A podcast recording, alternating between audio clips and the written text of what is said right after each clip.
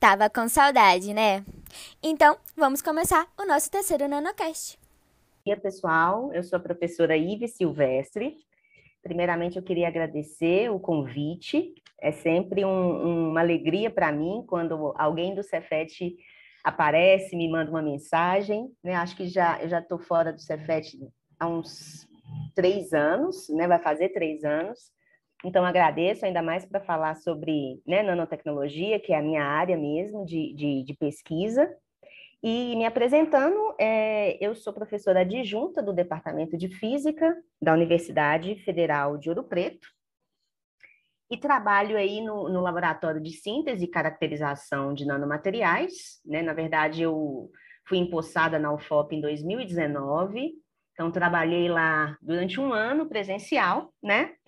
E aí veio a pandemia, então foi uma, foi uma estreia assim que durou pouco tempo ali, assim, né, convivendo muito fortemente, presencialmente com os alunos, mas estou bastante feliz lá. Então é basicamente isso, né? Sou professora para o ciclo básico, ciclo profissional das disciplinas de física e também é, pesquisando sobre nanomateriais nesse laboratório.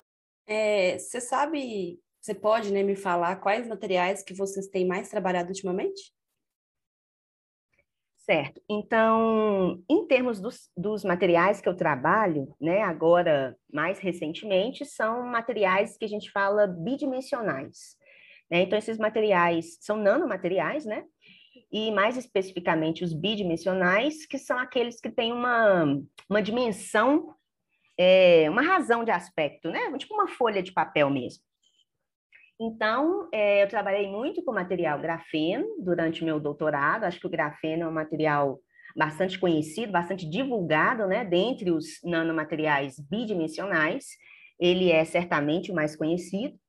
É, então, grafeno é um material constituído só de átomos de carbono organizados numa, numa rede hexagonal. Então, é um plano mesmo, tipo uma rede favo de mel, uma folha extremamente fina, mas extremamente é, resistente de espessura atômica, e eu tenho trabalhado atualmente com outro material bidimensional, que é o disulfeto de molibdênio, né? Então, a constituição é MOS2, né? constituído de molibdênio e enxofre.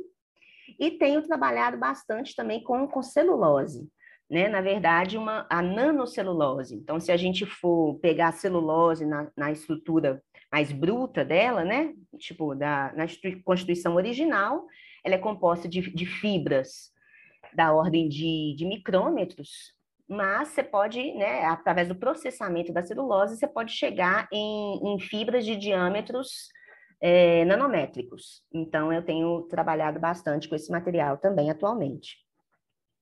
É basicamente isso, é, né, os materiais atuais. Ah, legal. A gente vê muito no curso sobre caracterização de materiais, mas a gente vê muito pouco sobre a caracterização de nanomateriais. Você pode falar um pouco sobre essas caracterizações, quais as dificuldades, as vantagens, é, assim, né, de ou novo, novas técnicas, vamos dizer assim, que estão utilizadas para caracterizar esses materiais? Uhum. Bom, então, é, eu tenho uma peculiaridade no laboratório, né, que a gente trabalha com a síntese desses materiais também. Então, acho que eu, posso começar a falar desde a síntese, né? É, então, eu produzo as amostras com as quais eu vou trabalhar e fazer algum tipo de, de dispositivo, algum tipo de, de estudo. Então, basicamente, é, para sintetizar esses, esses materiais bidimensionais, por exemplo, a gente utiliza essa técnica de CVD, CVD significa, né, do inglês lá, Chemical Vapor Deposition, que é deposição química em fase vapor, né? Então, a gente geralmente utiliza um forno com temperatura controlada e dentro desse forno a gente vai introduzir os materiais que são a base, né, da, da constituição do material que a gente quer. Então, por exemplo, para crescer grafeno, tem que entrar ali uma fonte de carbono. Então, quando eu faço a síntese, eu uso metano, por exemplo.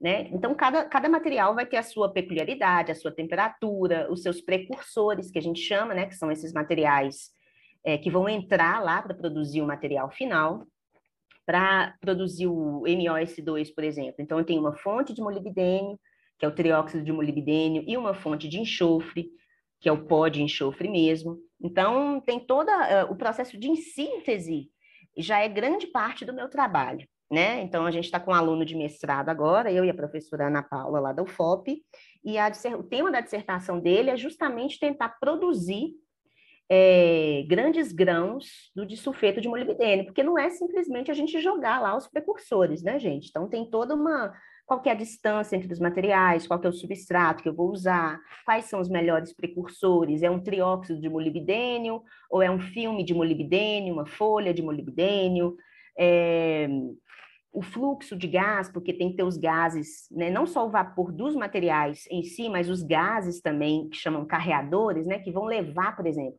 o enxofre tem que chegar ao molibdênio, para então acontecer a cristalização em cima do substrato. Então, existem uma série de parâmetros que precisam ser otimizados para a gente é, conseguir obter grãos desses materiais e, e que é, o nosso objetivo é que esses grãos vão possam ir coalescendo e formando finalmente um filme, né, ou um, uma coisa maior. Né? Quando eu falo de maior, quando você fala assim, ah, que tamanho é esse, né, de material que você produz? Tamanho lateral, que eu digo, né? A espessura deles é da ordem de 0,7 nanômetros.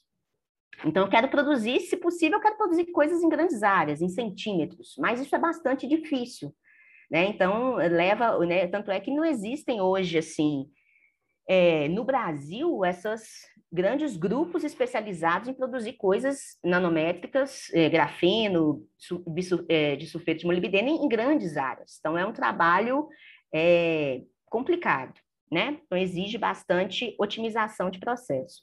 Então, após sintetizar, fazer uma rodada lá da síntese, a gente precisa caracterizar esses materiais. Então, as técnicas é, mais comuns, né, com, com, as quais eu trabalho diariamente, então, é, primeira coisa que a gente faz, né, é microscopia ótica. Então, com o uso de um microscópio óptico, você tem uma ideia uh, né, do que está em cima da sua amostra. Então eu vejo, né, que então geralmente eu consigo ver estruturas micrométricas, né, com o uso de um microscópio óptico comum de boa qualidade, né, dependendo das lentes que a gente tem. Então a microscopia óptica é sempre a primeira técnica de entrada, né, para você ter uma ideia geral do que foi é, crescido na sua amostra. Então consigo ver homogeneidade, eu consigo ver estruturas mais, mais altas, né? Porque quando eu cresço um, um, um nanomaterial, tem áreas que são mais espessas, né? O, o filme, ele, o, a, o cristal ali, a estrutura, ela não é muito homogênea. Então, já é a minha primeira técnica de otimização, assim. Então, a gente tira foto, né? A gente localiza os grãos, porque pensa bem, eu pego um substrato de um por um centímetro, mas eu estou crescendo um nanomaterial. Então, na verdade, isso é um, um substrato infinito para o meu nanomaterial, né, em termos de escala.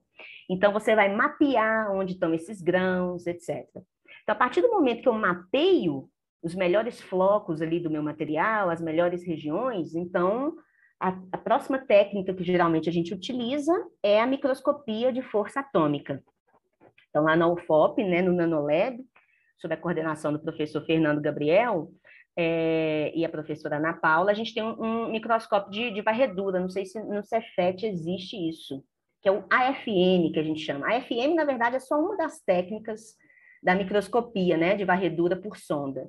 Então, ela já é uma, uma técnica muito mais poderosa do que um microscópio óptico, né? É, ou seja, você vai dar um zoom na sua microscopia óptica, um zoom muito grande, porque aí você vai conseguir justamente verificar a espessura real desses nanomateriais. Então, é, a técnica usa basicamente uma, uma sonda, né, de, de tamanho de raio nanométrico, e essa sonda, então, ela vai varrer a superfície da sua amostra. Então, ela consegue determinar a espessura do seu material, todas as propriedades de superfície, adesão, atrito, né? A, FN né, é só uma das técnicas dessa família, mas ela pode me dar informações elétricas, de polariza polarizabilidade da sua amostra, é, se a sua amostra é magnética ou não, ela consegue perceber os domínios. Então, a, a microscopia de, de, varredura por sonda é, sem dúvida, uma das nossas maiores aliadas lá. Fora isso, a gente tem o, o, o MEV, né? a microscopia de varredura eletrônica, é, que em termos de, de caracterização de nanomateriais, ela é bastante versátil justamente porque o AFM, né, ele é muito local. Já o MEV não, o MEV te dá uma informação da, da superfície como um todo, né? Você pode varrer a superfície com feixe de elétrons. Então, quando a gente quer né, dar uma, uma caracterizada geral assim na nossa amostra e ainda conseguir perceber os aspectos é, nanométricos, né, das características nanométricas, das impurezas, ou no nanotubo, quero verificar um nanotubo, eu consigo né, ver pelo MEV de forma mais, mais versátil, digamos, que um AFM, que fica muito localizado ali. É, fora isso, várias outras técnicas tradicionais, né? Não necessariamente só para nanomateriais, mas difração, por exemplo, né? Difração de, de elétrons. Então, Raman, né? Raman é uma, uma técnica de caracterização ótica fundamental no estudo de nanomateriais. A gente consegue, por exemplo, nesse crescimento de disulfeto de molibdênio, a gente está crescendo estruturas intermediárias. Então, é, quando eu coloco lá no forno e tiro a amostra, tem uma série de, de, de flocos que foram crescidos. Então, tem tipo MOOS2, ou seja, intercalou um oxigênio lá antes de formar a estrutura final, que é MOS2. Tem outras estruturas que são MOO2. E como é que eu, como é que eu sei que essas são as estruturas que estão lá? Visualmente, eu não consigo diferenciar, né? No, no microscópio óptico. O AFM pode me dar informações é, baseadas, por exemplo, numa informação de atrito, numa informação elétrica, né, que diferencia esses materiais. Mas o Raman é muito assertivo, né? Então eu uso uma, uma fonte de luz e posso fazer um mapa da minha amostra e, e o Raman está relacionado aos modos de vibração do meu material. Então, o MOOS2 tem um modo de vibração diferente do MOS2 se é uma bicamada, às vezes eu não cresci uma monocamada dano, no dano material, cresci uma bicamada. Então, é, ela é uma técnica extremamente importante para a gente, é, para identificação mesmo dos compostos que a gente está utilizando, né? Isso aí são técnicas de caracterização mais básicas, mais, mais constitucionais, digamos assim, né? Ainda posso fazer outros tipos de caracterização, caracterização ótica, então, se o meu material é luminescente ou não, eu vou fazer né, a espectroscopia de, de absorção, de emissão, ou uma eletroluminescência. Então, né, como eu mexo com, com materiais, né, e eu estou sempre pensando no objetivo final, que é fazer um dispositivo eletrônico, ou seja, colocar contatos ali, então a técnica final ali, que geralmente eu vou utilizar, vai ser uma técnica de caracterização elétrica, né? Que geralmente meu material eu quero que ele funcione como um sensor, por exemplo, quero estudar a possibilidade, né, dele funcionar como um sensor. Então eu caracterizo, né, faço a curva IV dele, ou às vezes ele vai funcionar como um transistor de efeito de campo. Enfim, eu quero ver, aplicar uma tensão e ver a corrente que esse material me fornece e às vezes essa corrente ela muda mediante o ambiente externo, né? Então eu coloco uma molécula de gás e as propriedades elétricas mudam mediante essa influência externa, né? Então é basicamente isso, né? Vai desde a caracterização básica, topográfica, constitucional até uma caracterização elétrica, né, que geralmente é o que eu faço, ou ótica, é, visando uma aplicação a esse nanomaterial. Oi, Ive, eu tive hum. uma curiosidade, porque a gente vê muito de grafeno, mas você falou que mexe com nanocelulose e de sulfeto, de molibdênio. Você poderia Sim. me falar as, os benefícios e as vantagens de utilizar esses materiais? Sim. É... Então, na verdade, são diversas, são diversas possíveis né, aplicações. Grafeno, por exemplo, é né, mais conhecido, mas em termos assim da, do que eu faço lá, no que, que eu estou visando, né?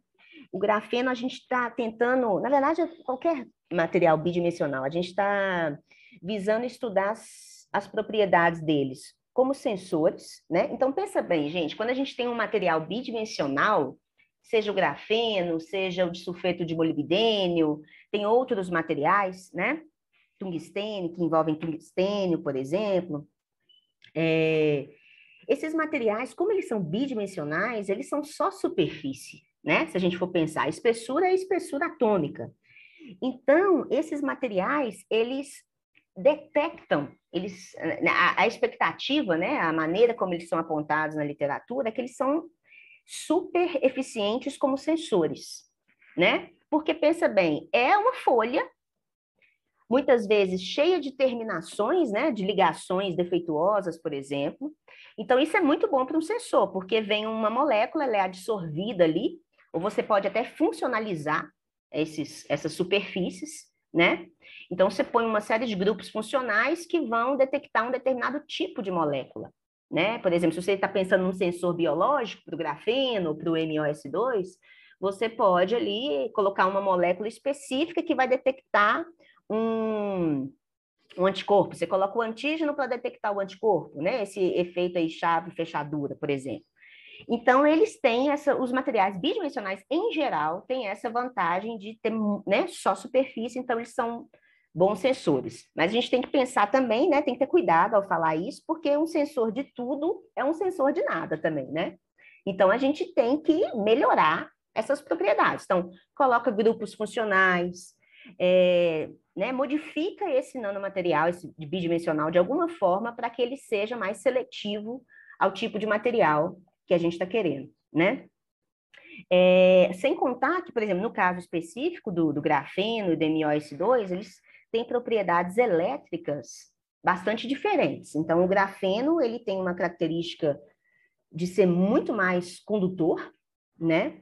Então, às vezes, você está querendo, e ele é transparente, por exemplo. Então, às vezes, você está querendo um, recobrir um material é, né, com uma camada transparente condutora. Então, por exemplo, eu quero fazer um dispositivo utilizando o vidro como, como suporte. Então, você pode transferir um grafeno para esse vidro, então esse vidro ganhou uma camada transparente condutora.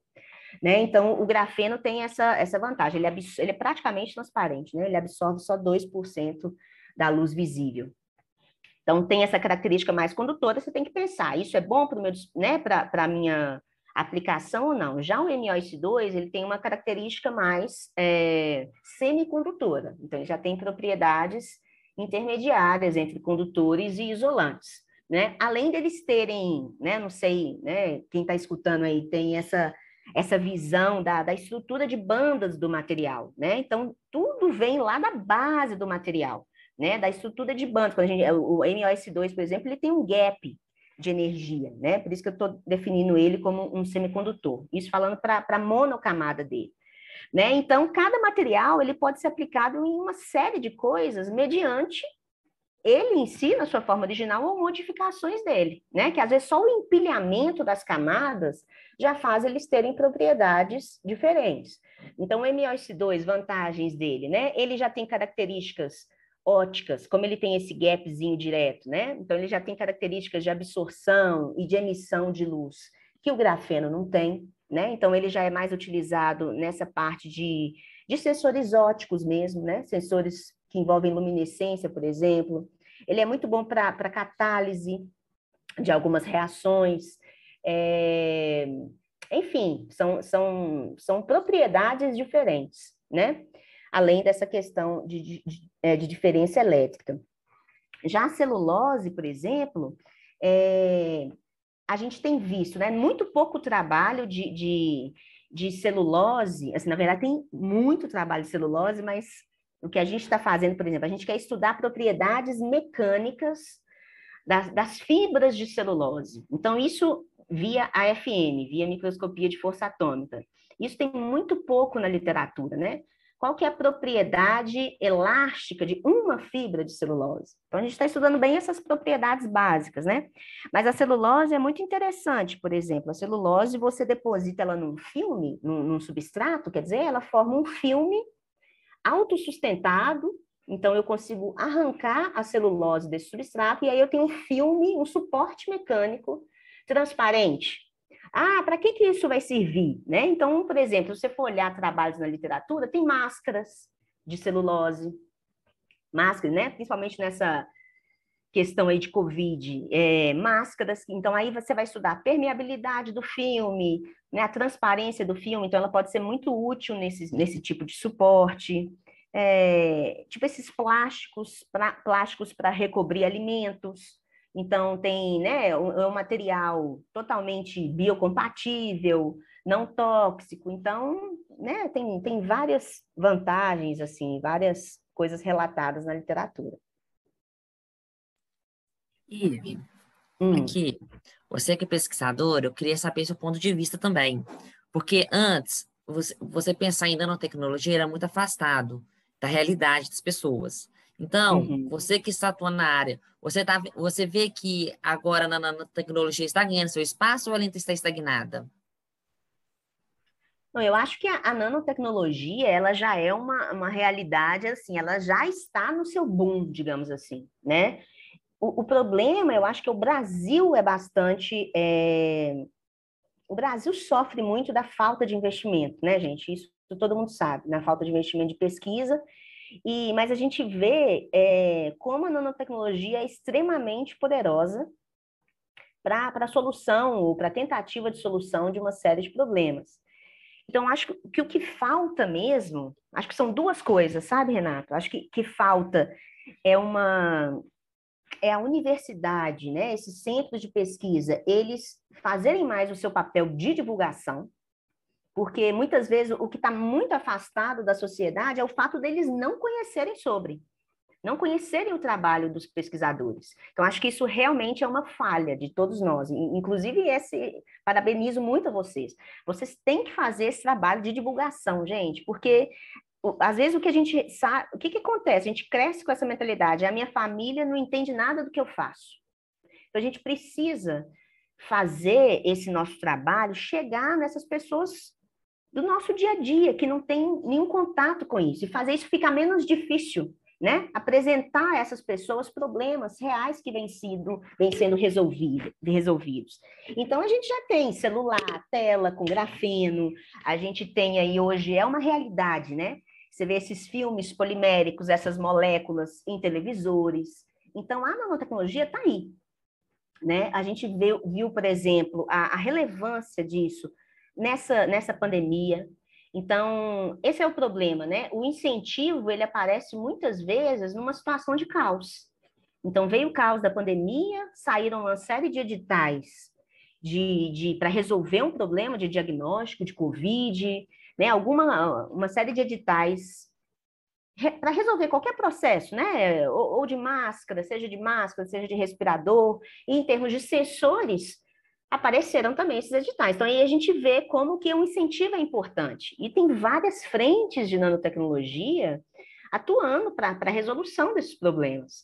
Então, é, né, posso citar o FMG, por exemplo. Né, o FMG, por exemplo, Belo Horizonte, né, tem dois grandes centros é, relacionados à, à, produção, caracterização de nanomateriais. Né? Um é o CT Nano, que pertence ao FMG, então, eles têm produção em larga escala de nanotubos, eles têm uma série de parcerias com empresas, e tem um projeto lá com a professora Lívia Cima, que é do DEFIS da UFMG, super promissor para o diagnóstico de Covid e de outras doenças, utilizando nanorods, né? Rods são tipo uns cilindrinhos, uns nanocilindrinhos de ouro, e, então super promissor, tem o CT Vacinas, né, que, que tem toda essa questão da nanotecnologia, tem o EMG grafeno, que, que já faz em larga escala, em grande escala, escala piloto, digamos assim, óxido de grafeno. Então, esses centros existem e essas iniciativas precisam ser divulgadas, sabe, Renata? Eu acho que, que tem muito mais coisa do que é falado. É, e, obviamente, falta muito incentivo, né? O Brasil é um país é, principalmente nessa gestão, que a gente vê que o incentivo à pesquisa, o incentivo à educação básica, né, é mínimo. Então, acho que a gente realmente precisa é, é disso, é de, de, e também de esclarecer a população, que isso demanda tempo, né? Isso demanda investimento. A gente não vai conseguir resolver nada num prazo tão curto, né? Então, é, eu acho que é isso. Mas a, a relevância da nanotecnologia para mim ela está aí, é, ela é uma realidade, né? Nossa, concordo plenamente com você, Ive. É, e além disso, e além disso, uma coisa que eu achei mó legal é porque quando a gente estava conversando com outros profissionais, a gente viu que às vezes até próprias empresas às vezes tinham até medo de divulgar as informações. Uhum. Então, é, quando as pessoas ficam, é, sejam conscientizadas, elas acabam abraçando isso mais, aceitando mais. Sim, é, eu acho que, que claro que tem uma questão de sigilo e tal, né? Tem coisas que, né, que envolvem patentes, mas a gente está falando de coisas mais igual eu, é, engraçado, que isso você vai falando, você vai incentivando, né? Eu participei de um, de um encontro, de um, um seminário de uma de uma pesquisadora, na verdade, ela é editora de uma revista internacional na área de nano. E ela falou, gente, vocês precisam criar um Instagram do grupo, todo pesquisador precisa criar um Instagram, porque essa é a sociedade atual, né? Ela tem consumido é, a informação de um meio, por um meio muito diferente, né? Eles não vão ler, é, nem mais site eles vão ler, eles querem ver o Instagram, é, o, o Twitter, são coisas assim. Então a gente precisa também se adequar à época em que a sociedade, né, a maneira como a sociedade consome essa informação. Então, falei a verdade. Então, criei o Instagram, meu grupo, que até preciso melhorar muito a, o, o feed, né, digamos assim, a alimentação das notícias, mas é isso, a gente precisa falar mais sobre, precisam criar, né, criar-se aí mais cursos de extensão. Eu, cursos de extensão, existe um curso em Londrina, se eu não me engano, para pessoas do ensino, professores do ensino médio, tem começado, né, as crianças precisam saber sobre nanotecnologia, sobre ciência. E eu acho, né, eu até falei na escola do meu filho, gente, eles estavam questionando sobre projetos. É, eu falei, vamos fazer um projeto deles conhecerem cientistas, porque parece uma coisa tão descomunal, né? Ser um cientista, ser um cientista é uma profissão comum, é uma profissão que ele tem que é, entender que aquilo faz parte do dia a dia dele. Então, acho que é uma questão cultural que a gente precisa melhorar, né? É isso. Eu acho muito legal isso e eu particularmente, se eu entrei no Cefet em 2016 e há, sei lá, uns dois anos mais ou menos, eu vi que tem crescido muito as oportunidades para se estudar nanotecnologia dentro da universidade, que eu acho que é importante também, principalmente uhum. para a gente da área de engenharia, né? Tem várias, uhum. várias, é, várias engenharias que acho que isso pode ajudar de uma certa forma cada uma. Então, assim, uhum. o, realmente o incentivo faz falta. Apesar da gente estar tá querendo ir atrás, a gente, a gente vê isso dentro da universidade, da academia, né? Mas ainda assim, Exatamente. assim falta esse incentivo. Eu acho que é realmente aí o ponto. E o Brasil, assim, por mais que a gente, né, é, tá nesse momento difícil, eu acho que a gente tem muito potencial na, Sim, nas academias, nossa, as pessoas. Assim. Exatamente. Assim. É, é fantástico. Eu acho que Belo, Belo, Horizonte é um centro importantíssimo, pessoal, de, de, de matéria condensada. É, então, acho que assim, a gente tem, a gente tem que valorizar, sabe? Na verdade, a gente tem que conhecer, né? Então, acho que é, eu bato nessa tecla de novo. Às vezes, até os próprios cursos de engenharia dessas, dessas áreas, falta ali na grade ou nas opções de, de eletivas coisas relacionadas a isso. Então, é uma coisa que é, eu acho que é exatamente a disseminação da informação, é isso. Começa aqui no, podcast, de repente isso, entendeu? De repente isso vira uma coisa dentro do Cefet que mais alunos possam ter acesso à área, conhecer outros pesquisadores, ou faz, sei lá, uma escola de inverno, é, uma escola de verão, e, e isso vai né, tomando mais forma. E, e, eu acho que é um problema geral, né? Um problema que você vê que acontece mesmo dentro da universidade, como a gente precisa melhorar esse processo de divulgação e de formação, é, formação desses profissionais, né? Quantas pessoas no Cefet vão sair ali para trabalhar e para desenvolver uma área de nanomateriais? Isso é fundamental, isso é importantíssimo. O Cefet é uma, uma instituição de excelência, né? Então, é preciso que tenha ali um, uma formação de de, no meu ponto de vista, né, de profissionais dessa área, né? Porque o que a gente vê, isso é um problema, acho que é um problema também da indústria, né? É, são extremamente, os empresários são extremamente tradicionais. Então, eles são extremamente imediatistas, eles querem né, que o problema seja resolvido de forma imediata. Então, eu tenho esse problema, resolve para mim. Ah, não, mas você tem que investir. Eu preciso de um bolsista, eu preciso disso. Então, assim, o, os empresários pequenos, é difícil para eles também investirem nisso. Então, essa cultura, ela realmente precisa ser disseminada para que toda essa cadeia seja facilitada, para que eles entendam como é um processo de pesquisa em nanomateriais, né? Então, em geral, o que a gente vê é que são grandes empresas que geralmente formam essas parcerias com, com, com a universidade, né? Isso precisa chegar também no, no pequeno empresário que tem, aí é o problema em cadeia, né? que já tem todo um, não falando só da, da carga tributária que eles têm, que né, não vou entrar nesse mérito, que para eles é extremamente difícil também, mas falando da informação mesmo, né? Eles precisam conhecer sobre, né? Então, quanto mais é divulgado, quanto mais, quanto mais grupos existirem, quanto mais profissionais forem formados nessa área, acho que a tendência é que, que, que tudo melhore. É, como é que foi o, o, o processo seletivo tipo, para você atuar é, na área de nanotecnologia? É, na verdade, isso vem de, isso, essa foi a minha formação, né? Então, assim, quando eu estava lá na graduação, eu quis fazer iniciação científica. Eu acho que iniciação científica é uma outra coisa, assim, inicia, quando eu falo iniciação científica, é, são projetos de todos esses tipos, extensão, né? É já ficar de olho ali numa. Vocês têm essas empresas também, né? Empresa júnior, essas coisas. Eu acho que o que o estudante ele deve estar muito ligada a todos esses tipos de atividades que, que possam ocorrer ali, né? É, então, fui para a iniciação científica para trabalhar com polímeros conjugados, né? Que, que são filmes também ali da ordem de 100 nanômetros, mas são filmes orgânicos luminescentes. E ali eu já fiquei apaixonada pela, pela questão. Eu fabricava esses, esses LEDzinhos, sabe, orgânicos, os OLEDs, né? Então, ali eu, na, no quarto período, comecei a trabalhar com isso. E vi que eu me apaixonei ali por dispositivos, coisas aplicadas. E, mas meu orientador ele era muito focado na, na parte ótica, de caracterização desses polímeros. Aí eu falei, nossa, então no doutorado eu acho que eu vou querer ir para uma coisa mais aplicada ainda. Aí, no doutorado, eu fui para o laboratório de nanomateriais, lá da UFMG, né? Então, aí já fui, aí entrei de cabeça nessa, nessa praia mesmo. Era nanotubos, era, trabalhei muito com grafeno. É, então, foi o boom do grafeno ali, das pesquisas do grafeno, foi, foi bem na época ali do meu doutorado, é, né, nesse grupo que eu estava. Então, essa foi a minha formação. Então, eu saí do doutorado com uma formação em nanomateriais o, o, os concursos, pelo menos o, o, concurso lá da UFOP, ele é um concurso geral, ele não é, ah, eu quero, né? Pode ser que existam essas variações, tá, gente? Mas era um, um, um concurso para física.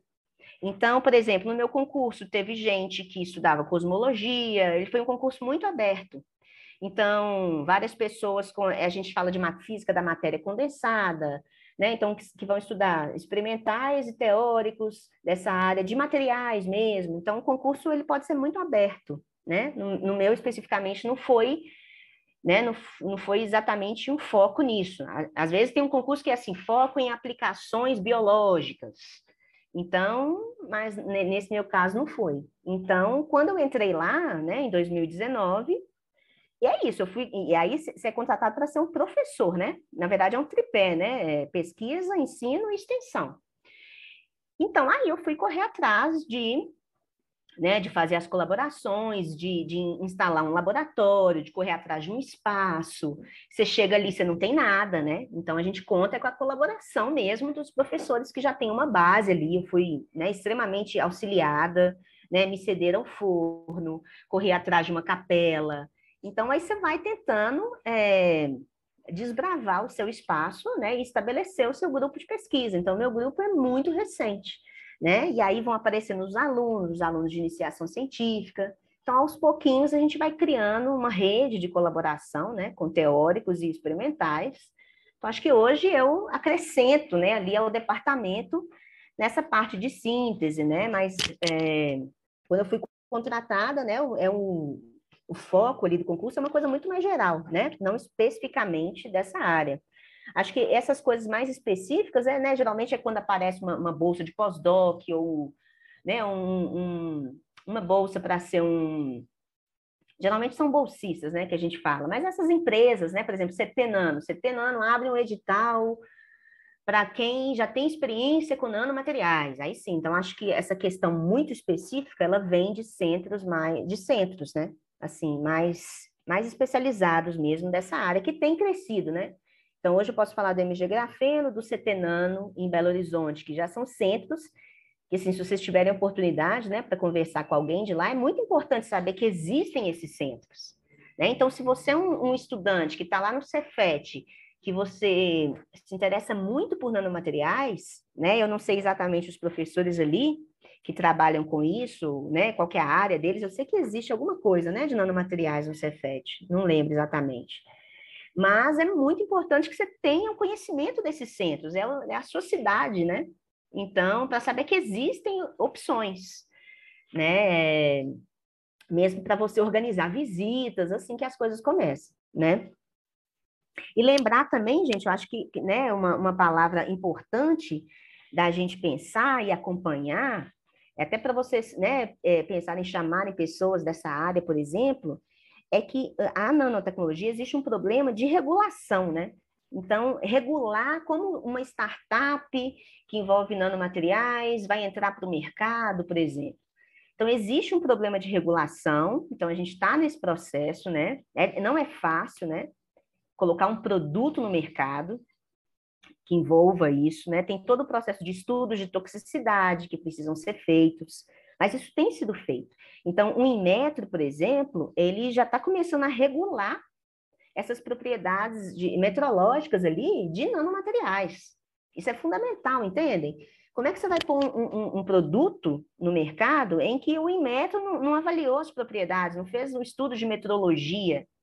Mas o que eu quero chamar a atenção é que isso tem sido feito, isso começou a ser feito. Então, esse é um passo muito grande para essa área, né? Para que a área cresça e vire produto e atinja a sociedade de uma forma mais, mais visível, né? mais evidente.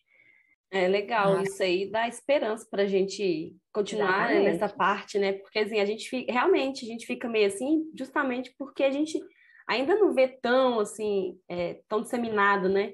Aí você fica, será uhum. que vale a pena? Será que não vale? Mas sabendo disso, uhum. que é uma informação muito importante, assim, pelo menos assim, para mim foi, foi até uma surpresa, porque eu não sabia. É, eu acho uhum. que eu fiquei mais, mais empolgada. Mais empolgada. É, eu acho que a gente tem que pensar, gente, que tipo assim, a gente tem que pensar na, na situação que a gente está vivendo, né? Pensa, o Covid, para mim, foi uma grande, uma grande oportunidade de ver como a gente precisa investir nisso, né?